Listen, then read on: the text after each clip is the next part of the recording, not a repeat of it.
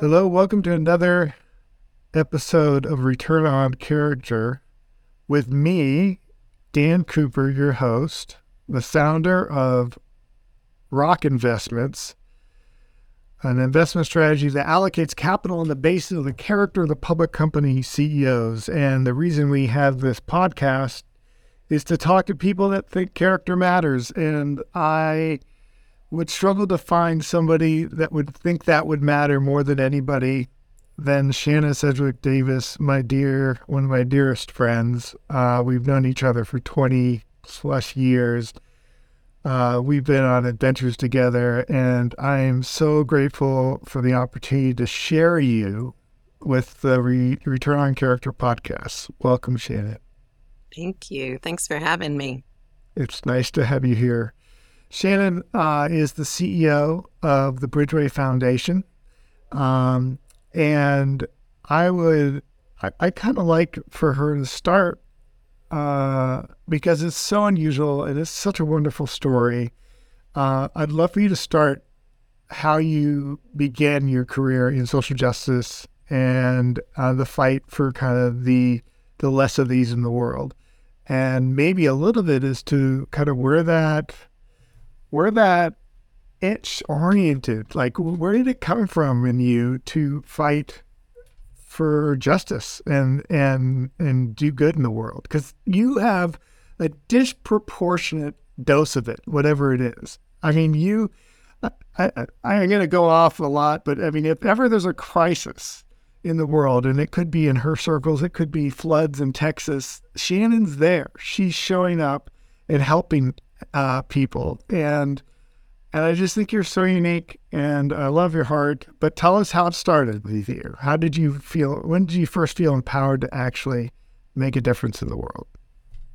Well, you know, I think it's interesting because you uh, you mentioned sort of working with uh, what you'd say is uh, sort of what's considered the least of these in this world, and for me, it, they're they're actually sort of the most of us, right? The best of us, um, and that's been a huge um, that's been a huge. Uh, this work's all been such a privilege, um, and uh, you know, it, it doesn't. It often doesn't feel like uh, helping at all, right? It feels like being able to participate in these grand and extraordinary plans um, that people have for exacting, you know, uh, transformational change in their communities in a way that often I don't, I don't witness uh, in in sort of everyday life here uh, in Texas where I live.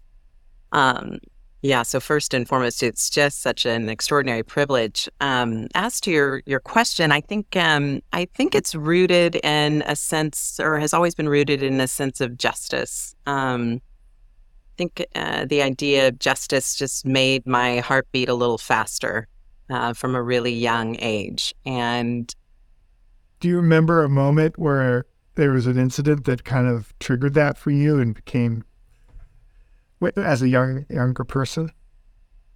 Uh, you know, I my parents often talk about how I, you know, when I was in you know middle school, I would bring home stray animals, and then sort of when I got to high school, I would bring home stray humans, uh, you know, different friends or somebody who'd been yeah. kicked out of their house or something.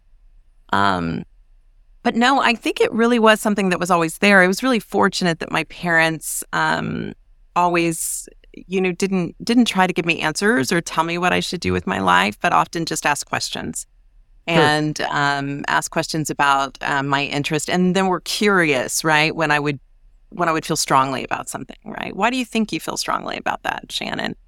Um, and I, I think that just really helped define for me at a much younger age than I think some people get to have that defined, uh, just exactly what it is that maybe I was sort of built to do in the world. And it did, it seemed to center in and around justice. Uh, that led me to law school because most people assume that justice, passion, and, you know, equals law school. Um, However, um, you know, I haven't practiced. I only practiced law for a very short time. Uh, my law degree was very instrumental and helpful, and still continues to be in some of the work I do. But um, you know, I think I think I was really fortunate on both those fronts. Just identifying early something that a theme in my life that um, was really important, and having parents that just uh, that really let me pursue that and didn't feel the need to sort of quantify it or nail it down. When you were in law school, just give us the date just so we have context. Uh, but what were were there some specific justice uh, opportunities that you took initiative around to try to make a difference in people's lives? And was that kind of the early stages of of of kind of exercising that legal mind of yours to be able to make make change? Yeah, so I I started law school in 1998 and graduated in 2000. Um, and actually, you know, intervening in that time in 1999, there were some awful earthquakes in Turkey, in Adapazarı and Gölcük in Turkey, which is really interesting timing, right? Because we've just seen uh, a series of earthquakes in Turkey uh, recently right. that um, were even potentially worse than those, um, which were horrific in 1999.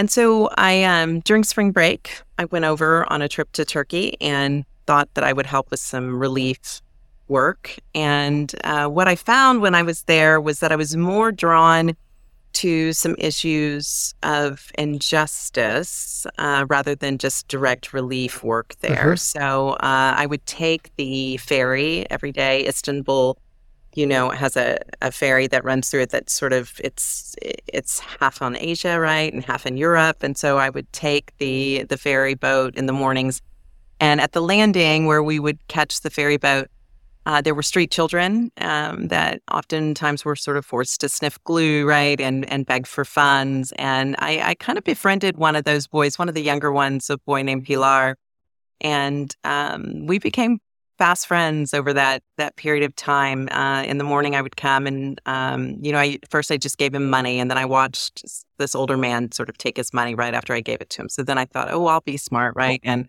I will buy him food and give him food. But then I saw a bunch of people take the food from him after I did that, and so.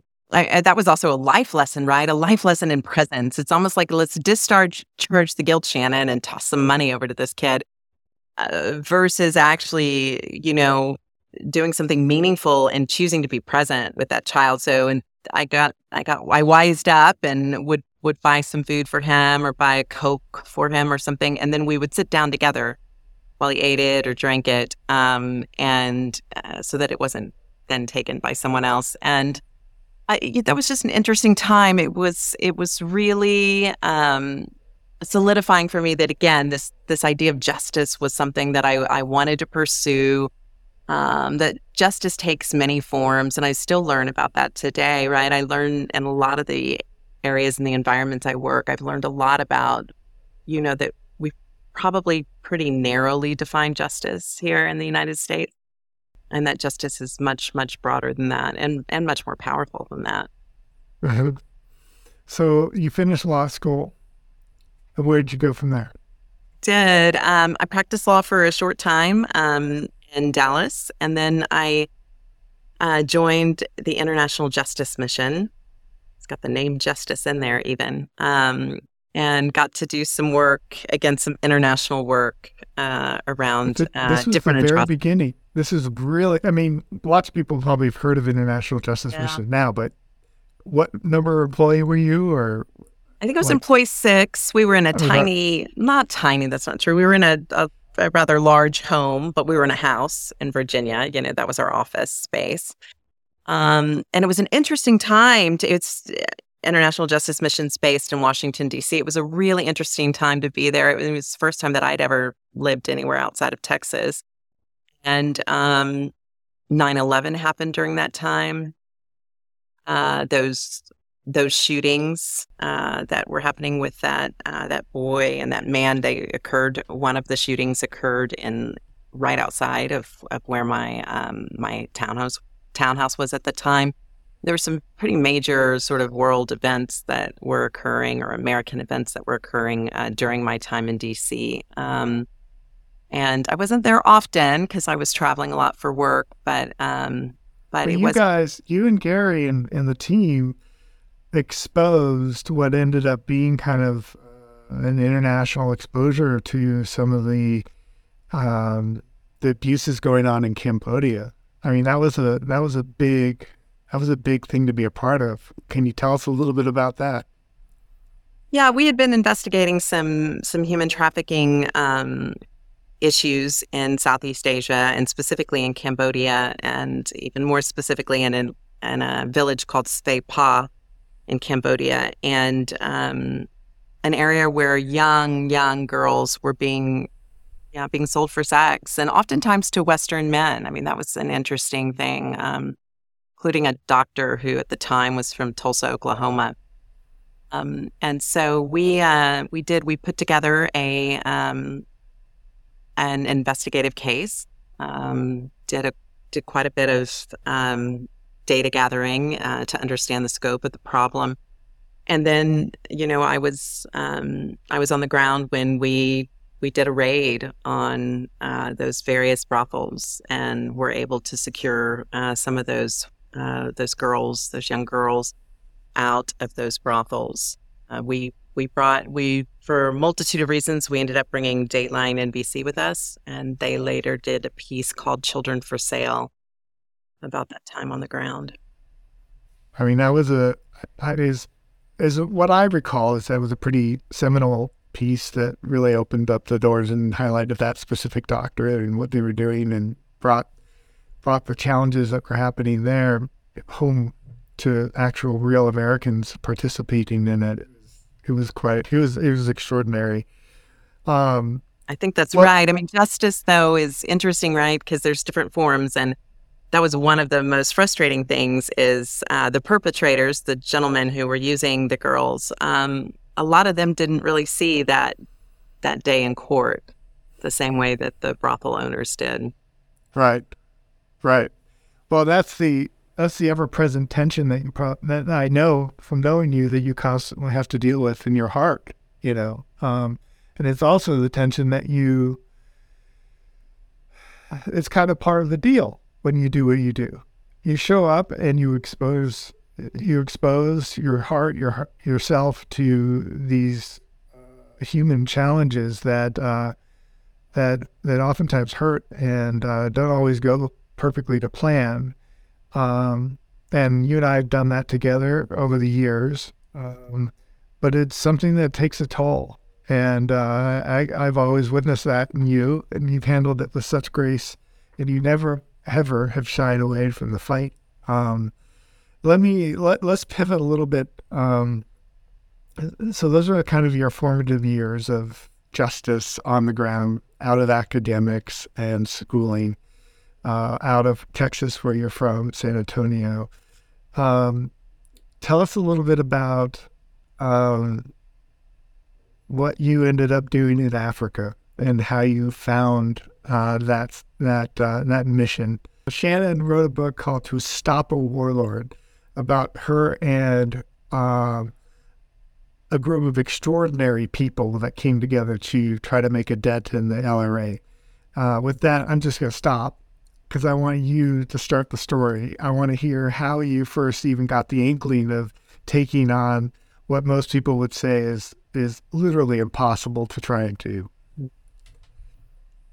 Yeah, no, it, it's really interesting, right? So I spent that time at International Justice Mission and learned, oh my gosh, learned so much. Had just some extraordinary mentors, and um, and then ended up um, working as um, CEO of a foundation that um, is based out of Bridgeway Capital Management called Bridgeway Foundation. And um, we had a mission statement that was quite audacious. Uh, it is a world without genocide and mass atrocity. And so what we were doing is we were providing grants out of our profitability to try and stop mass atrocity in a number of places. And so we had a huge grant portfolio with all different types of grants across multiple countries, um, you know, up to 200 grants one year. And what I realized, you know, several years into it was we weren't actually executing on our mission statement. So we were going to have to make a really hard decision. We were either going to have to change our mission statement or try and do what our mission statement said. So we were doing some incredible work sort of prior to an atrocity or even during an atrocity in terms of awareness and funding activism and research on the atrocities, trying to encourage the United Nations or the US government maybe to get engaged in certain issues. And then we were doing a lot of work on the back end, sort of in the recovery phase, right? Somebody, a warlord goes and burns down a school, you know, providing funding to sort of get that school back up and rebuild. Um, but our mission statement was really in the center, right? It was in between those two things. It's, it was about stopping mass atrocity or stopping genocide. And our grants just really weren't going to do that. And so, kind of looked in the mirror and said, Are we going to change our mission statement? Are we going to try to do what we say uh, that we're setting out to do? And we decided to try and do what we said we were setting out to do. And so we looked across the grant portfolio at different things we've been funding and um, it, it, felt like we had to pick one thing, right? Because that was such a huge idea. Just even the idea of of piloting that and seeing if it could work.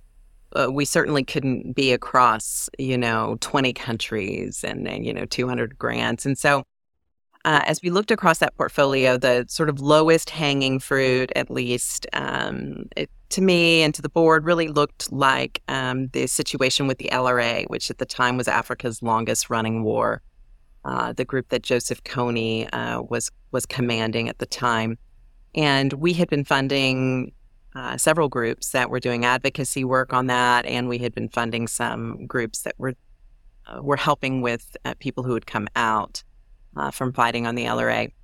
So yeah, we picked that one, and that led to you know a solid decade of work in um, Central African Republic, uh, Northeastern Democratic Republic of Congo, Uganda, South Sudan. Well, Shannon, um, how would you say you did you you engaged that problem differently than say maybe other organizations that were trying to participate in helping solve the problem? Well, I think first, you know, we just we chose to intervene in the conflict, right? Versus sort of again funding on either end of the the spectrum of a conflict, and um, and that's weird. I mean, there wasn't a model, there wasn't a blueprint for intervening in a conflict. We um, what does that mean, like intervening? Does that mean like you show up in between the two parties and say, stop, stop, stop? Okay, not, no, we're not going to do this. I mean, how? How did you guys come up with a plan to even begin executing on? What was the what was one of your first early aha or moves uh, in in in the direction that kind of ended up somewhat working? Well, because we had been funding already so much on the advocacy side for that um, particular conflict, and even somewhat on the aftercare side, uh, we did have some incredible resources and organizations that just knew a whole lot about the conflict, you know, that we were able to learn from, including a lot of community based organizations that were on the ground, right, hearing directly from the source. And there were two themes that just kept emerging about why this conflict was perpetuating. Uh, the first was just a lack of ability in these very remote areas uh, where there's no cell service, um, oftentimes, you know, not even sat phone service, um, for these communities to warn each other, right, as the LRA is coming, because the LRA would often tear through a village and then just a day or two later tear through the next village, right, and and one village doesn't even know that the other is um, is facing sort of, eh, you know, imminent attack. And so, you know, one was communications, just lack of regional communications and ability for these communities to uh, to talk to each other and warn each other. Uh, the second gap that was missing was uh, the Ugandan army and ultimately what became the African Union Army uh, that was trying to pursue these um, perpetrators. They uh, were lacking some some pretty um, basic training in some sense in terms of training for the environment that they were having to pursue this enemy in. And so, uh, you know, this originally started in Uganda, but uh, the terrain now that these Ugandan troops were having to pursue uh, these perpetrators in were, you know, three additional countries um, with with far different terrain at times, and so they needed some training to sort of bridge the gap between, um, you know, between what they currently already uh, knew how to do and what was more conventional for them, and the way the LRA operated and what they might need to be able to be opportunistic about trying to stop the LRA.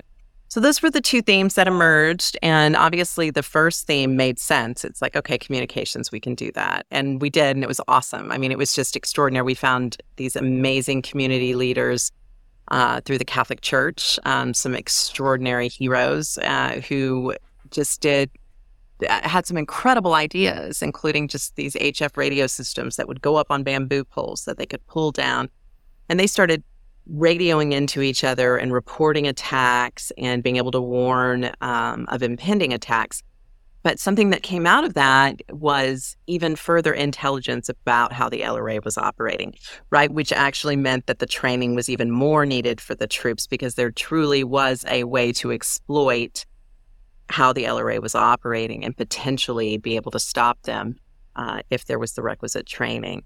And so then, you know, a few months into that, we explored the idea of doing, um, of providing some training. That part was weird. That part was not usual. Definitely wasn't a blueprint for that. Definitely hadn't come across anyone who'd done that before that we could sort of piggyback on what they'd learned. And uh, we set about just designing something like that that um, we you could de-risk. Went out and fa- you went out and found it wasn't like the Uganda military said, "Hey, you know, there's this person, you know, a guy over here that would really love some help.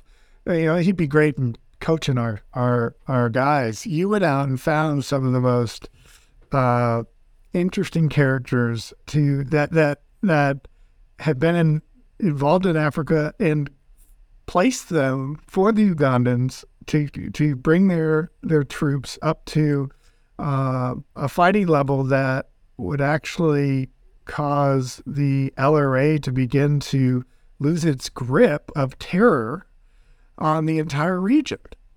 Um, I mean, I, for those that that don't know, the first the LRA was kind of often seen as the most evil element in the world that was existing, operating, and and creating and causing an incredible amount of pain and atrocities on the ground in Uganda.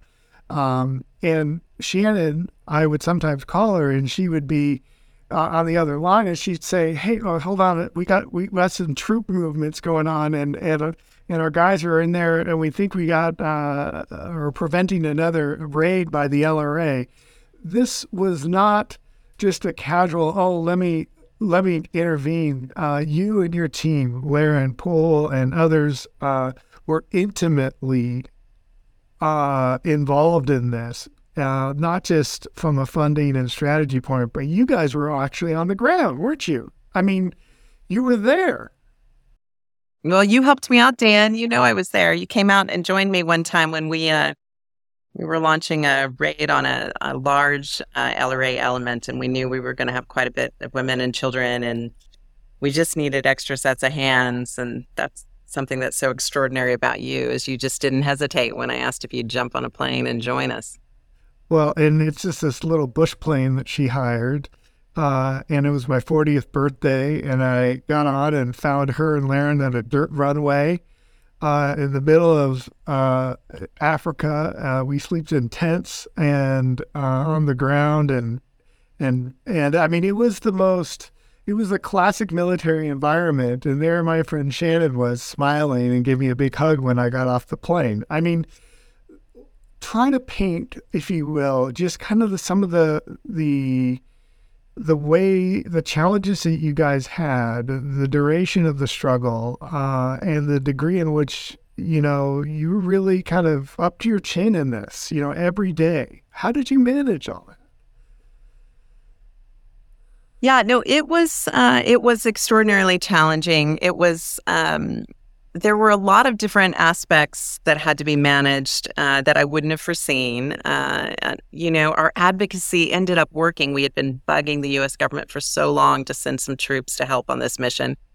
They didn't. They didn't. They didn't. You know. Then we went and did this training, and then a few months later they did. Right. So then we had U.S. troops there, but that actually complicated things at times because it was just really challenging to understand everyone's roles. Um, and yeah, I mean, some of the most dangerous things that we did was, you know, the air platforms, right? We're landing on a, dirt runway at best, right? Oftentimes just a, a makeshift runway and some other things like this. Logistics were a nightmare because we were out in what National Geographic, you know, called, uh, you know, one of the most undiscovered places on the continent. Um, you know, it just it it was it was it was rife with challenges. I I look back now, um, fairly exhausted, and I don't I don't know where all of our energy came from. I know it it, it came from the collective, right? Um, eh, there were so many extraordinary people of goodwill that just wrapped themselves around this issue and just said, enough is enough. And we don't have to accept this. We don't have to accept this about humanity. And it was people from all walks of life. It was um, it was people from multiple countries, um, you know, and all of us were taking our cues from uh, those people on the ground who were affected by the problem. Right? It was this beautiful, um, uh, truly extraordinary and unusual in some ways for philanthropy, where those on the ground that were affected by the problem were the ones calling the shots and uh, and were allowing us to plus their efforts. And um, it was just this moment in time of um, there was an ego. There, um, or there often wasn't. There wasn't um, this this sort of pride of ownership. There was it was all about this this sort of messy cobbled together collective um, that really all had a pure vision um, right. at the end of the day for what they wanted and we got some pretty cool stuff done i mean we saw just an extraordinary decrease in the abductions and killings uh, two of the three first ever international criminal court indictees uh, were removed from the battlefield one has already stood trial now at the hague um, and was arrested in these operations. It it was um, it's hard to look back at it and and feel like it was real. Um, it was a really unique, a really unique decade.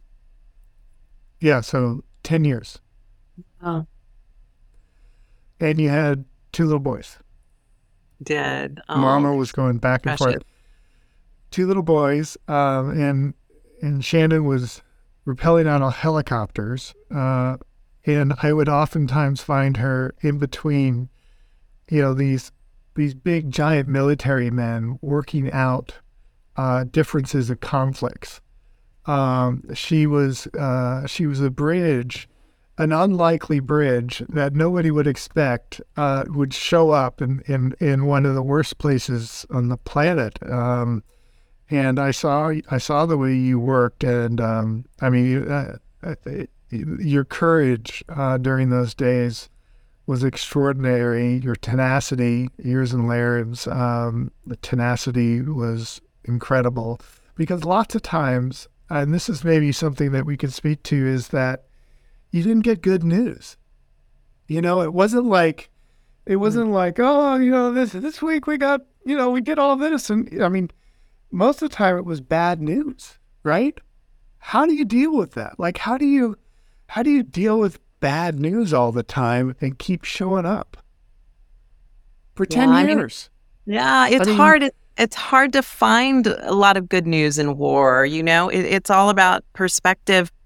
Um but you know there there'd be these moments, right? Um one time we we did a massive defection campaign and we saw 46 walk out. Um, uh-huh. It had been cloudy all day, right? And uh, as the helicopter landed, some of our helicopters and these women with children, some carrying infants still in their arms, disembarked from the helicopter and the clouds parted and the sun just shined, right? And it just shines off this red clay that we were standing on just everybody sparkled. And oh my yeah. gosh, like that gives you enough oxygen like for the next year, right? It's yeah, just like for sure. Wow, that yeah. matters.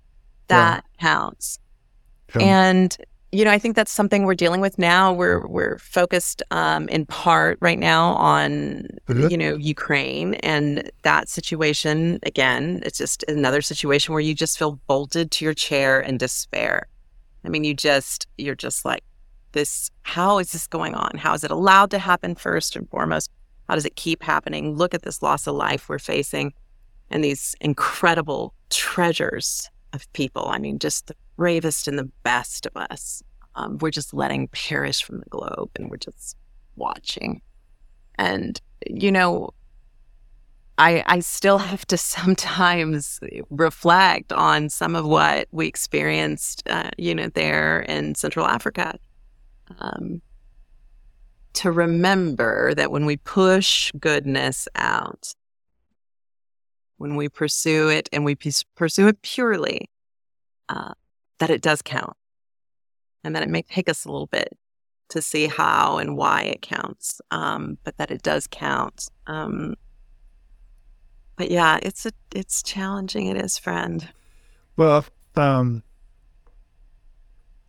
so you've gone to visit with Zelensky in Ukraine a couple of times now, right? Yes. And um, she went uh, with our mutual friend Howard Buffett, the champion of champions, uh, and and then uh, some other interesting characters. If you want to mention it, I would love to hear your how that how those trips were. What was your impression, uh, given the context that we are all facing collectively in the, in the world today? You know, this this is on the forefront of you know all the newspapers. And what's what's your what was it like going, and um, and what are you doing today to try to to the to push the needle in, in, in the direction of good? Yeah. Yeah. So, I mean, what I learned, you know, in in all of my prior work, right, is there's this idea of again presence, right? Not just again, even back to the story I told about Pilar, sitting with Pilar, right? I mean, that's not what I wanted to do. I wanted to hand him some money and then like go do my thing. Um, this idea of presence eh, not only should not be discounted. I, I mean, it probably is the single most important thing, at least in the work that we do. And uh, being fully present requires deep listening and deep understanding. And that's where solutions emerge. I mean, this idea that we would ever have a solution for a problem that's that's far off our shores and um, that's comical, you know, for me to think about, oh, my children just being kidnapped and brought into a warlord's army or something. I mean, I just I'm not capable of putting my my my mind into their mind or my heart into their heart. And so it, being deeply present, listening, um, that is where uh, solutions will emerge. That's where ideas come. And then there's uh, maybe a small role that we have to play in that, um, whether it be by financing some of those solutions or promoting them or advocating where uh, their voices may not reach at any given time. And and so uh, you know very much the sort of same theory applies uh, to our work in Ukraine. So the the idea first was just to go um, and be present and and just to determine in in our presence if there was a meaningful way uh, for us to engage uh, the problem the problem set there and um, and and do even maybe just the teeniest of things to alleviate some of the suffering. Uh, Ukraine does not, you know, there are no planes flying in Ukraine, and there haven't been since the start of the war. So um, that makes things extremely challenging in terms of logistics and transport. So uh, when you say what was it like, I mean, uh, generally speaking, we land uh, in Poland and uh, and then take a car to the border and then um, take a train into the capital. So, uh, and the train into Kiev usually takes about 11 hours. Um, so, I mean, Ukraine's huge, right? I mean, so few people, I think, understand how massive of a country it is. Um, again, sort of the fourth largest producer of grain in the world, right? I mean, it's just extraordinary country. And so, uh, what's beautiful, you know, that first train ride, and it almost is a little, it felt a little Harry Potterish, right? We'd go on this little platform and we'd go into this train, and oh my gosh, the rail system in Ukraine has been the backbone of this country during this war. I mean, it it is extraordinary. They'll have rail lines blown up, and within hours, uh, they've repaired them. I mean, it, it, the rail system is literally the backbone right now of this country. And so as we ride in the train, you know, getting a chance to look outside the windows and and see this country and um, see this country in its current um, its current way, and then uh, you know get out in Kiev and um, and and then spend some time and we spent some time in the areas that uh, had been affected by war had had entire streets leveled um, uh, awful awful destruction. And uh, my biggest takeaway is i um, and i think now that we've we've talked about some of my my history and my work history i am not sure that i've ever encountered a more courageous population. Uh, they don't, there's not space for fear. It doesn't feel like when you're with them. Um, they have an extraordinary leader in President Zelensky. I mean, just just that interaction with him. You know, I put on my suit. I'm going to the president's office or whatever, and he's there in his t-shirt and you know fatigues and just gregarious, a smile, uh, you know, just an ease that doesn't, it's incomprehensible almost in light of what in the moment. Yeah. Lead, truly incomprehensible.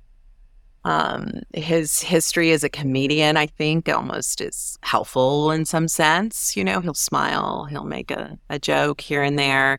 He creates an ease so quickly that um, that you want to follow him anywhere uh, and uh, and that you want to do anything and everything uh, to help him. He's able to create that that ease almost instantly. I mean, he's just so extraordinary, and um, and his people are are like that as well. I mean, they just it's a group of people that um, yeah, that failure's not an option, and fear uh, often is not. And uh, they're sacrificing everything, and on their backs, um, the the free world is is standing right now. And to me, it's a interesting. Uh, you'd be in better position to uh, to speak to it, but uh, is it not an interesting example of high character leadership versus very very low character leadership? and and and the study in contrast. I mean, to bring it back around, I mean, our focus is trying to probably identify the Zelenskys in public companies today, but we also believe the four character habits as integrity, responsibility, forgiveness, and compassion apply to political leaders. Hmm. You know, what would be your thoughts on that as it relates to what you observed there? Yeah, I don't know that you could have a, a more stark comparison, right? Uh, versus right. Zelensky, who, and I've, I've been so honored in my life. I have met some pretty extraordinary leaders, like some yeah. greats of all greats.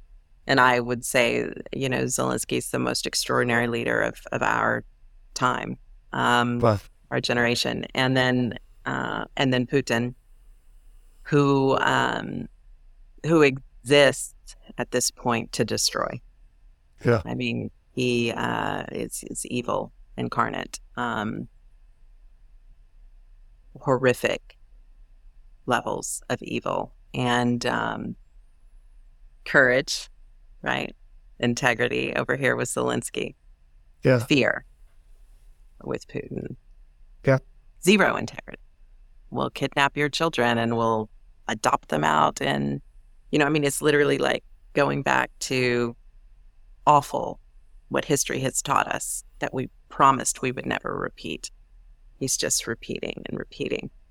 Um, and selfishness, and also right? a lack of concern for his own people too, right? Like this is Oof. the crazy part. This is what we're for just it's like your your heart also just breaks for most of these Russian men who've been sent over to fight this war. Because A, they've been misled or lied to, and B, they don't want to be there.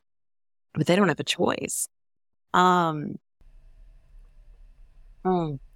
It's yeah, it's a it's a it's one of the most uh, irrelevant contrasts in in selfless leadership versus selfish leadership. You know, uh, we just happen to be experiencing it today, um, and uh, it's it's a big motivator of return on character is that we have to find a way to affirm leaders of character um, in the world and discourage the belief that it's going to be okay if we if we put That's in power right. leaders that don't have the character. And yes, um, and the urgency, Dan. We have to show up for those leaders, and we have to show up on time. We just have to. Like enough is enough. Like we have to show up for those leaders and show up on time, and we will leave a much brighter world for our grandchildren if we do. Yeah, that's beautiful. Well, my my friend, um, I've used a lot of your time today. I'm grateful for you um, and, and our friendship, um, the time that you've spent in this world to make a difference and and be able to work together at different times. I should say for the record, um, so ROC Investments um, is uh, majority owned by Bridgeway Capital Management. Bridgeway Capital Management is the organization that also has supported and walked along Shannon's Bridgeway Capital, our Bridgeway uh, um, Foundation. And so we are are uh, intimately linked with what um, we give a call out to John Montgomery, the founder of Bridgeway Capital Management, uh, has he opens up these kinds of things to happen in the world. He empowers people like Shannon and me to go and try to push in the direction of good in whatever category we may be good at working in. And if it wasn't for Bridgeway Capital Management, uh, neither one of us would be able to do what we're doing.